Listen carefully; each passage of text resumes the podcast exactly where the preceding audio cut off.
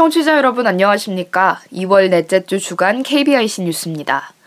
앞으로는 시각장애인이 인터넷 뱅킹을 위해 OTP, 즉 음성 일회용 비밀번호 발급이 필요한 경우 대리인이 이를 수령할 수 있게 됩니다.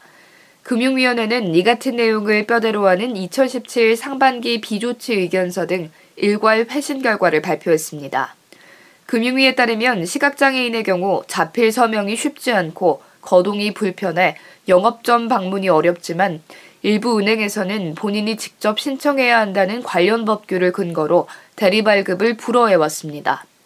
이번에 금융위가 향후 문제가 생겨도 제재하지 않겠다는 의견을 내에 따라 시각장애인들도 보다 손쉽게 금융거래를 할 수 있게 됐습니다.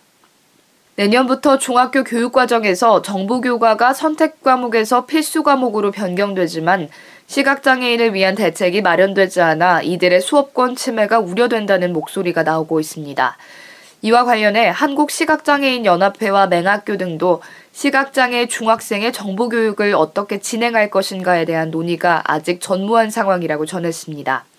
강완식 한국시각장애인연합회 중앙회 정책팀장은 시각장애인을 위한 전자교과서 논의도 지지부진한데 정보교과 논의는 엄두도 못 내는 게 현실이라며 교재는 점자책으로 만들 수 있지만 실습을 할 수 있는 소프트웨어가 거의 없다고 말했습니다. 이어 맹학교도 문제지만 최근에는 일반 학교로 진학하는 저시력 전맹 학생이 많아 고민이 더 크다고 덧붙였습니다. 이에 대해 국립특수교육원 관계자는 맹학교를 비롯한 일선학교에서 장애 학생들이 차별받지 않도록 모든 지원을 하겠다며 점자 정보 단말기를 이용하거나 저시력 학생은 화면 확대 프로그램을 적용하는 방식을 고민하겠다고 말했습니다. 한국장애인 자립생활센터 총연합회가 2017 자립생활대상 수상자 총 14명을 발표했습니다. 2017 자립생활대상 시상식은 자립생활 운동 및 정책 발전에 공헌하거나 자립생활을 몸소 실천하며 장애에 대한 인식을 개선한 개인이나 센터에게 수여하는 상입니다.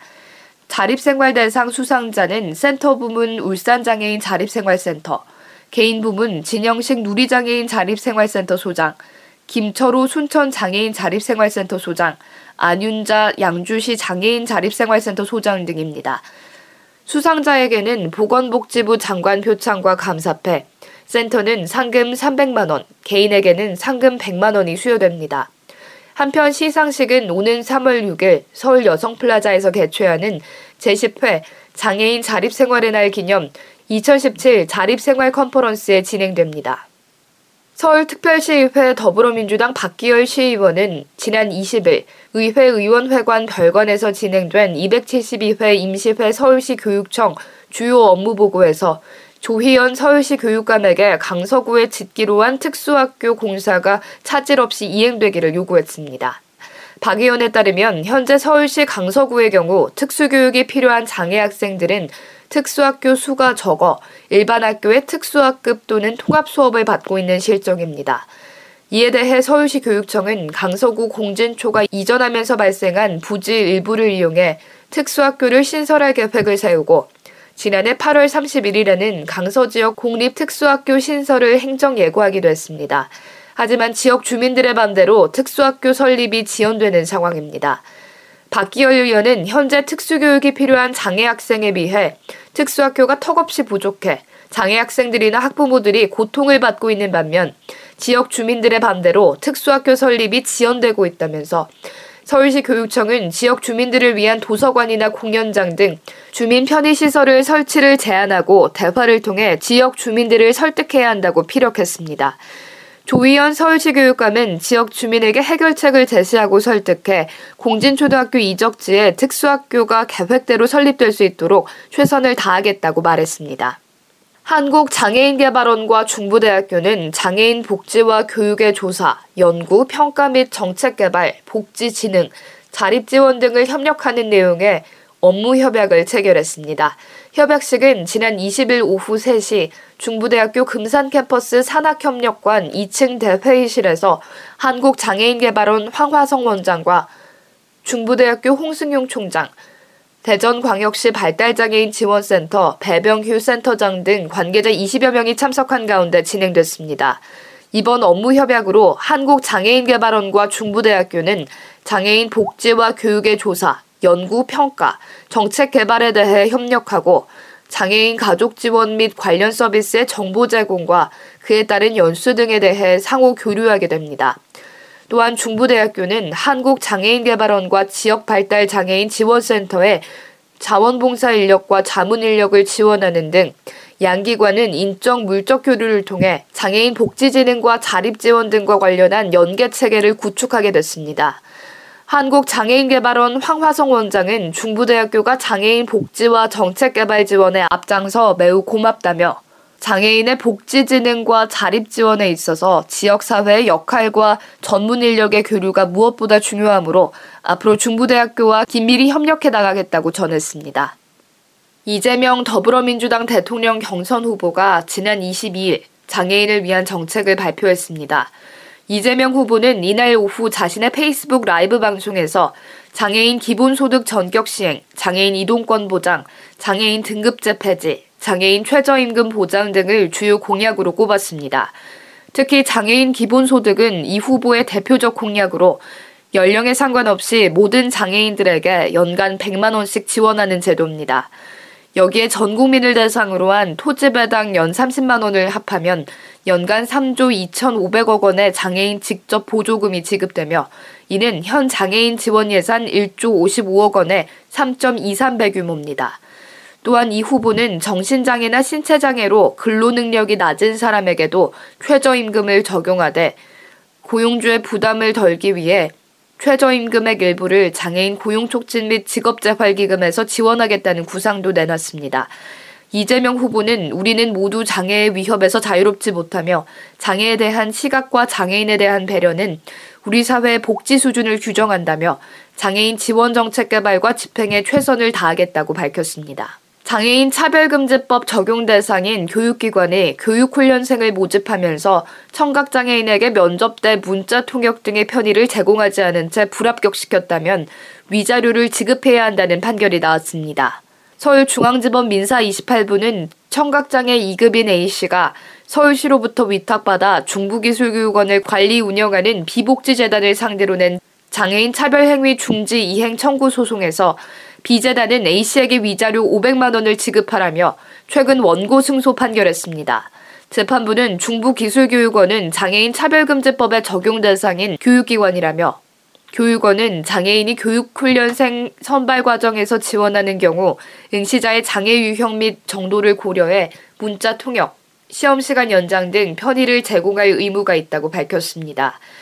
이어 A씨는 장애인으로서 선발 과정에 지원한다는 사실을 충분히 전달했음에도 교육원은 A씨가 장애가 없는 사람들과 동등하게 면접에 참여할 수 있도록 하기 위한 조치를 전혀 취하지 않았다며 A씨가 배우자의 도움을 받을 수 있도록 허용한 것만으로는 장애인 차별금지법에서 규정한 정당한 편의를 제공한 것으로 볼 수 없다고 설명했습니다.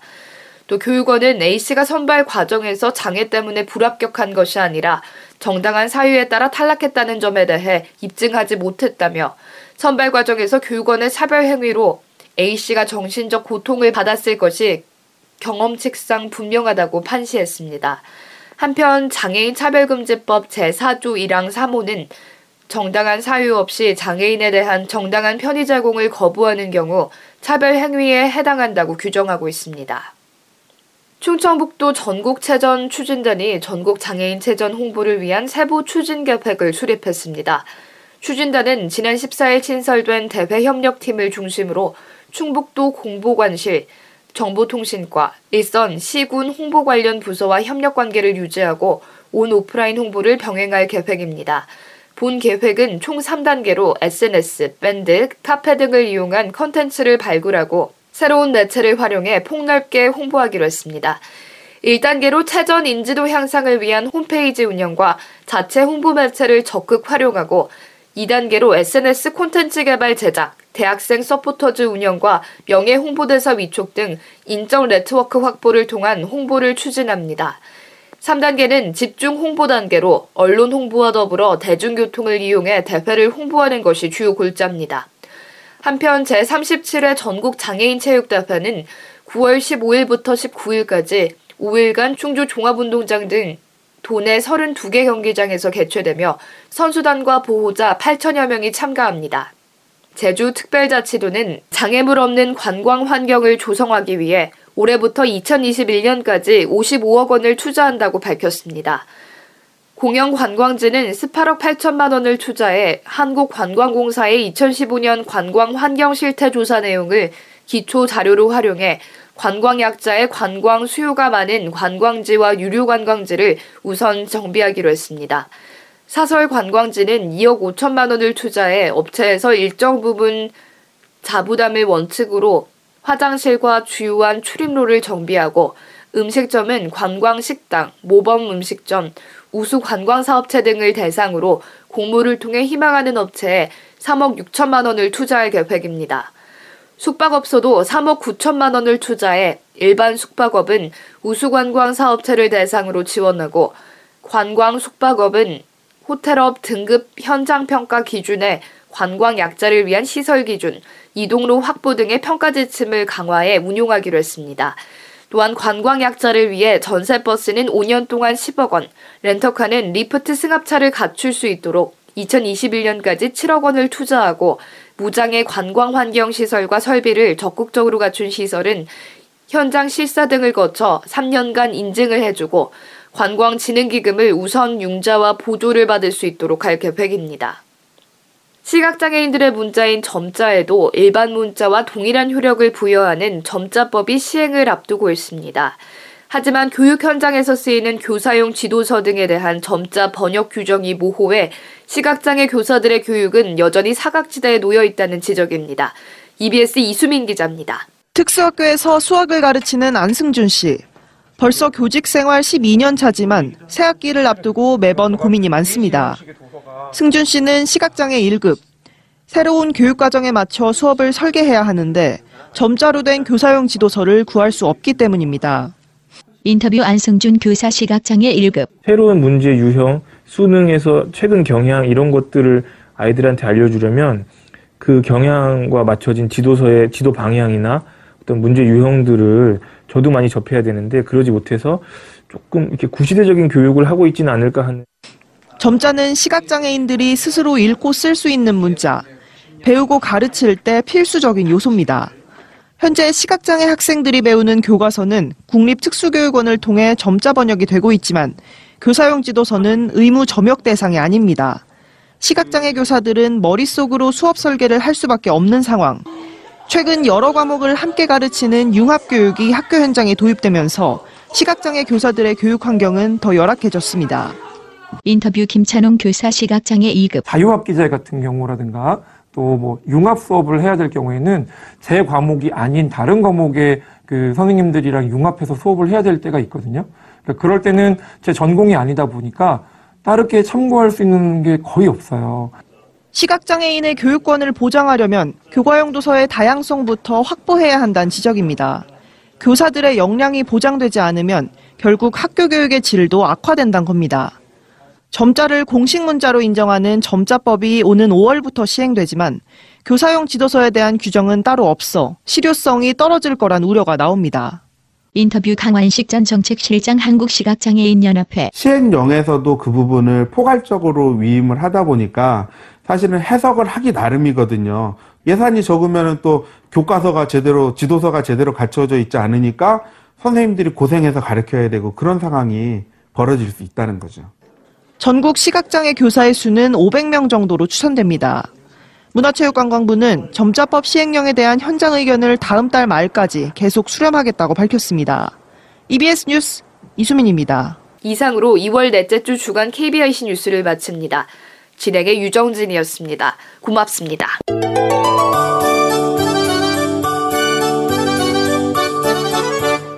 이번 주 화상장애인 복지관 소식을 듣는 시간 오늘도 준비했습니다. 화상장애인 복지관 강산사회복지사와 함께합니다. 안녕하세요.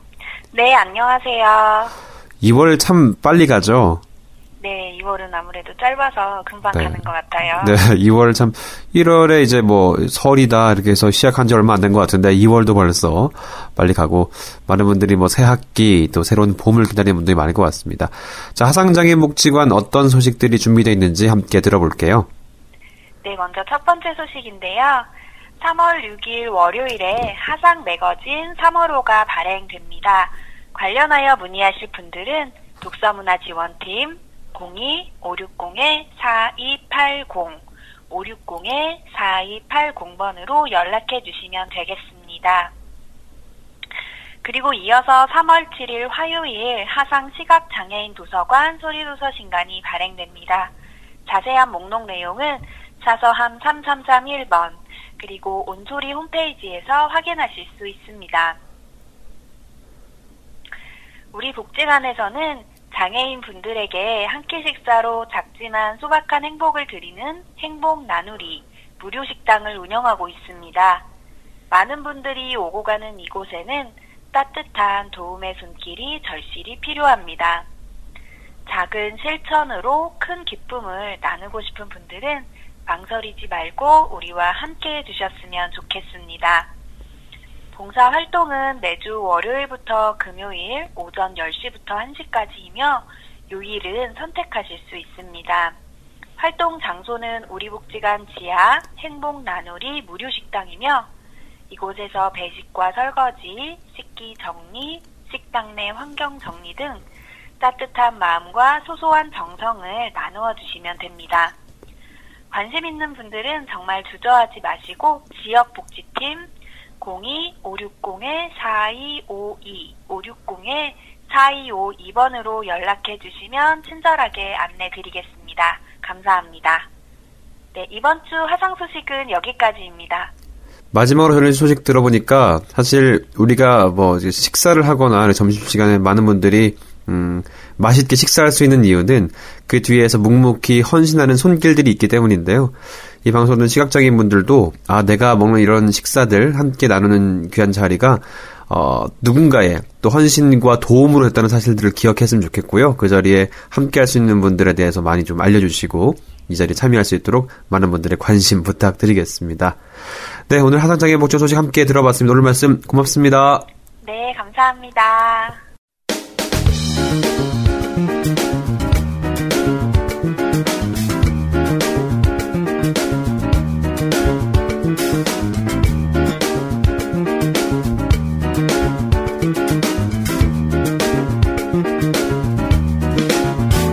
지금 여러분께서는 한 주간의 장혁의 소식을 정리하는 KBIC 한라인을 듣고 계십니다.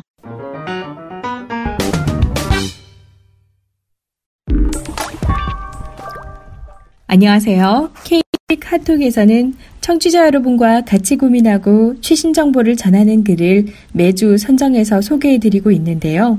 이번 주 KBIC 카톡에서는 에이블 뉴스에 실린 칼럼을 살펴보겠습니다. 예술문화복지사에 대한 기대와 우려. 칼럼니스트 서인환, 낭독자 김보미. 예술문화복지사란 예술과 문화, 복지가 합하여진 융합적 단어이다. 예술을 통하여 문화를 융성하게 하고 이를 통해 복지를 구현한다는 사람들이다. 한울지식재단에서는 민간 자격으로 예술문화복지사 양성교육을 실시하고 있는데 이미 유자격자가 1200명에 이르고 있다. 예술문화 복지는 인간답게 살아가는 데에 필수적 요소이며 인간의 기본적 권리이고 공공 서비스의 영역이다. 이를 제도적으로 구체화하기 위하여 만든 자격제도가 예술문화 복지사인데 예술의 즐거움과 문화의 친밀감으로 새로운 복지 시대를 열겠다고 한다.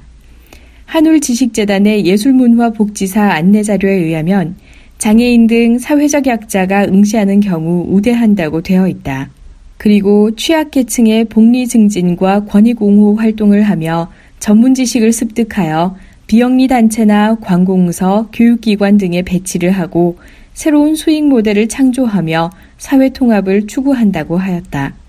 예술문화복지사는 교육비가 58만 원이며 8주간 교육을 실시하고 자격시험을 치르는데 응시료는 5만 원이다. 교육 과정을 보면 예술문화 정책, 예술문화 복지, 예술문화 실천, 예술문화 마케팅, 예술문화 실무로 이루어져 있으며 강의는 문화경영학과 교수들이 맡고 있다. 민간 자격을 시행하는 단체로서는 자격증의 필요성이나 적용 분야, 비전과 활동성 등을 널리 홍보하여야 하겠지만 이러한 자격 제도가 문화예술인의 제도적 진입의 시도이긴 하나 수익성과 품격을 얼마나 높일 수 있는가는 의문과 기대 그리고 여러 가지 우려가 되기도 한다. 예술문화 복지사들이 배출되자 유자격자들의 단체인 한국예술문화 복지사 총연합회가 결성되었고 2년 전에 법인 설립을 하게 되었다. 예술문화인들이 복지에 관한 교육을 받아 사회봉사도 하고 약자들을 위해 많은 활동을 해준다는 것은 환영할 일이다. 예술 문화의 장애인의 접근성이나 향유권을 확대하기에 더욱 많은 기회를 제공할 것이다. 장애인 단체 등에서 각종 행사에 예술 문화인들의 도움을 받아 이벤트를 준비하기에도 편리할 것이고 이러한 활동은 장애인 인식 개선에도 크게 도움이 될 것이다. 장애인들의 예술 문화는 소비하는 것도 중요하지만 생산자로서 참여하는 것도 매우 중요하다. 예술은 감상만이 아니라 창작 본능을 충족하는 것도 중요하다. 장애인들에게 특별 대우를 하여 자격을 권하고 있는 것은 이러한 의미에서 고무적이다. 그러나 몇 가지 우려점들도 있다. 충족하지 않은 장애인 문화예술 예산에서 이제 이들과 나누거나 경쟁을 하는 것은 아닌가 하는 우려이다. 그리고 진정성보다 사업성에 치중하여 장애인들이 예술 문화의 소비자로서 머무르게 하지는 않는가 하는 경계도 하게 된다. 지나치게 사회의 약자의 예술 문화를 강조하는 과정에서 기업 후원이나 행사 지원을 극대화하기 위해 장애인이 시장의 도구가 되거나 오히려 시혜적 인식이 강화되는 것은 아닌가 하는 우려도 된다. 이러한 우려를 해소하기 위해서는 장애인들과 라포 형성이 중요하며 협력 관계가 유지되어야 한다. 그리고 행사에 너무 연연하지 말고 함께하는 의식이 필요하다. 예술문화 복지사가 장애인 예술 강사로 파견되어 그것을 하나의 일자리로만 생각하는 것이 아니라 장애인의 진정한 옹호자로서 지식을 나누어 주어야 할 것이다. 그리고 자신들의 공연 무대에 장애인도 함께 설 수 있도록 노력하는 자세도 필요해 보인다. 장애인계에서도 예술문화복지사를 경계하거나 경쟁자로 여기는 것이 아니라 쉽게 협력해 줄 수 있는 아군으로 마음을 열어야 할 것이다. 예술문화복지사들의 신년회에 장애인 예술단체 대표들을 대거 초대하였고 자신들의 활동에 동참을 요청한 것은 매우 아름다운 모습이었다. 주는 자의 거만함이나 문화적 주도권은 그곳에는 없었다. 물론 예술 문화인들이 항상 배고프면서 봉사만 할 수는 없고 사회적 지위와 처우가 개선되어야 한다. 그러나 한 발 더 나아가 자격을 위한 교육 과정에 올바른 장애인에 대한 이해가 이루어지도록 장애인의 인식교육의 교과가 포함되었으면 한다. 그리고 초심을 잃지 않고 문화인으로서의 품격과 사회 통합에 대한 기여를 최대 가치로 여기는 마음을 끝까지 유지하기를 기대한다. 장애인 예술 문화의 꽃을 피워 공유하고 나누어 나가는 것은 예산 확보나 행사의 진행에서도 이것이 잘 녹여져서 장애인의 참여를 확대시켜 주면서 자신들도 발전해야 한다. 자신들의 처우를 위해서나 일자리를 위해서 예산을 마련하는 활동을 하는 것이 아니라 장애인들의 활동의 예산도 늘려주는 기여를 함께 해나가는 것이 기대된다. 예술문화 복지사로서의 자부심이나 주인공 의식도 중요하지만 약자 앞에서는 약자가 주인공이어야 한다. 복지사 자신들의 길을 보편적 복지를 위해 나누어 주는 것만이 아니라 문화의 다양성을 인정하고 이러한 인식을 사회에 확산시켜 나가는 선도자가 되어 준다면 예술문화복지사의 복지 구현은 최고의 열매를 거둘 수 있을 것이다. 원조적 문화의 국제 교류에서 지역의 문화의 다양성을 망각하여 실패하거나 거부감을 준 경험이 이 단체에는 없어야 할 것이다. 복지사 자신들의 문화 품격을 자랑하는 것이 아니라 약자들에게 나누고자 하는 것은 너무나 훌륭한 생각인데 이러한 사업이나 활동은 자신들을 위한 활동이 아니라 장애인들을 위한 활동으로 장애인에 대한 존중과 자아 존중감을 항상 염두에 두기를 바란다. 열악한 예술문화인들이 자신들의 문제를 생각하기에도 여유가 없을 것인데 사회적 약자를 통합사회로 이끌고 복지와 권익 옹호자로서 나서는 것을 환영하면서도 장애인들을 대상화하지 말라는 우려와 장애인을 새로운 시장으로만 보아서는 안 된다는 충고를 다시 한번 해두고자 한다. 장애학으로서의 문화에 대해 교육과정을 신설하여 문화 경영으로서만 접근하는 것이 아니었다면 더욱 좋을 것 같다. 장애인의 우군이 되어준 예술문화복지사의 활동과 한국예술문화복지사 총연합회의 눈부신 활약을 기대해 본다. 그리고 장애인 당사자들도 이러한 복지사 자격에 적극 참여하였으면 한다. 고맙습니다.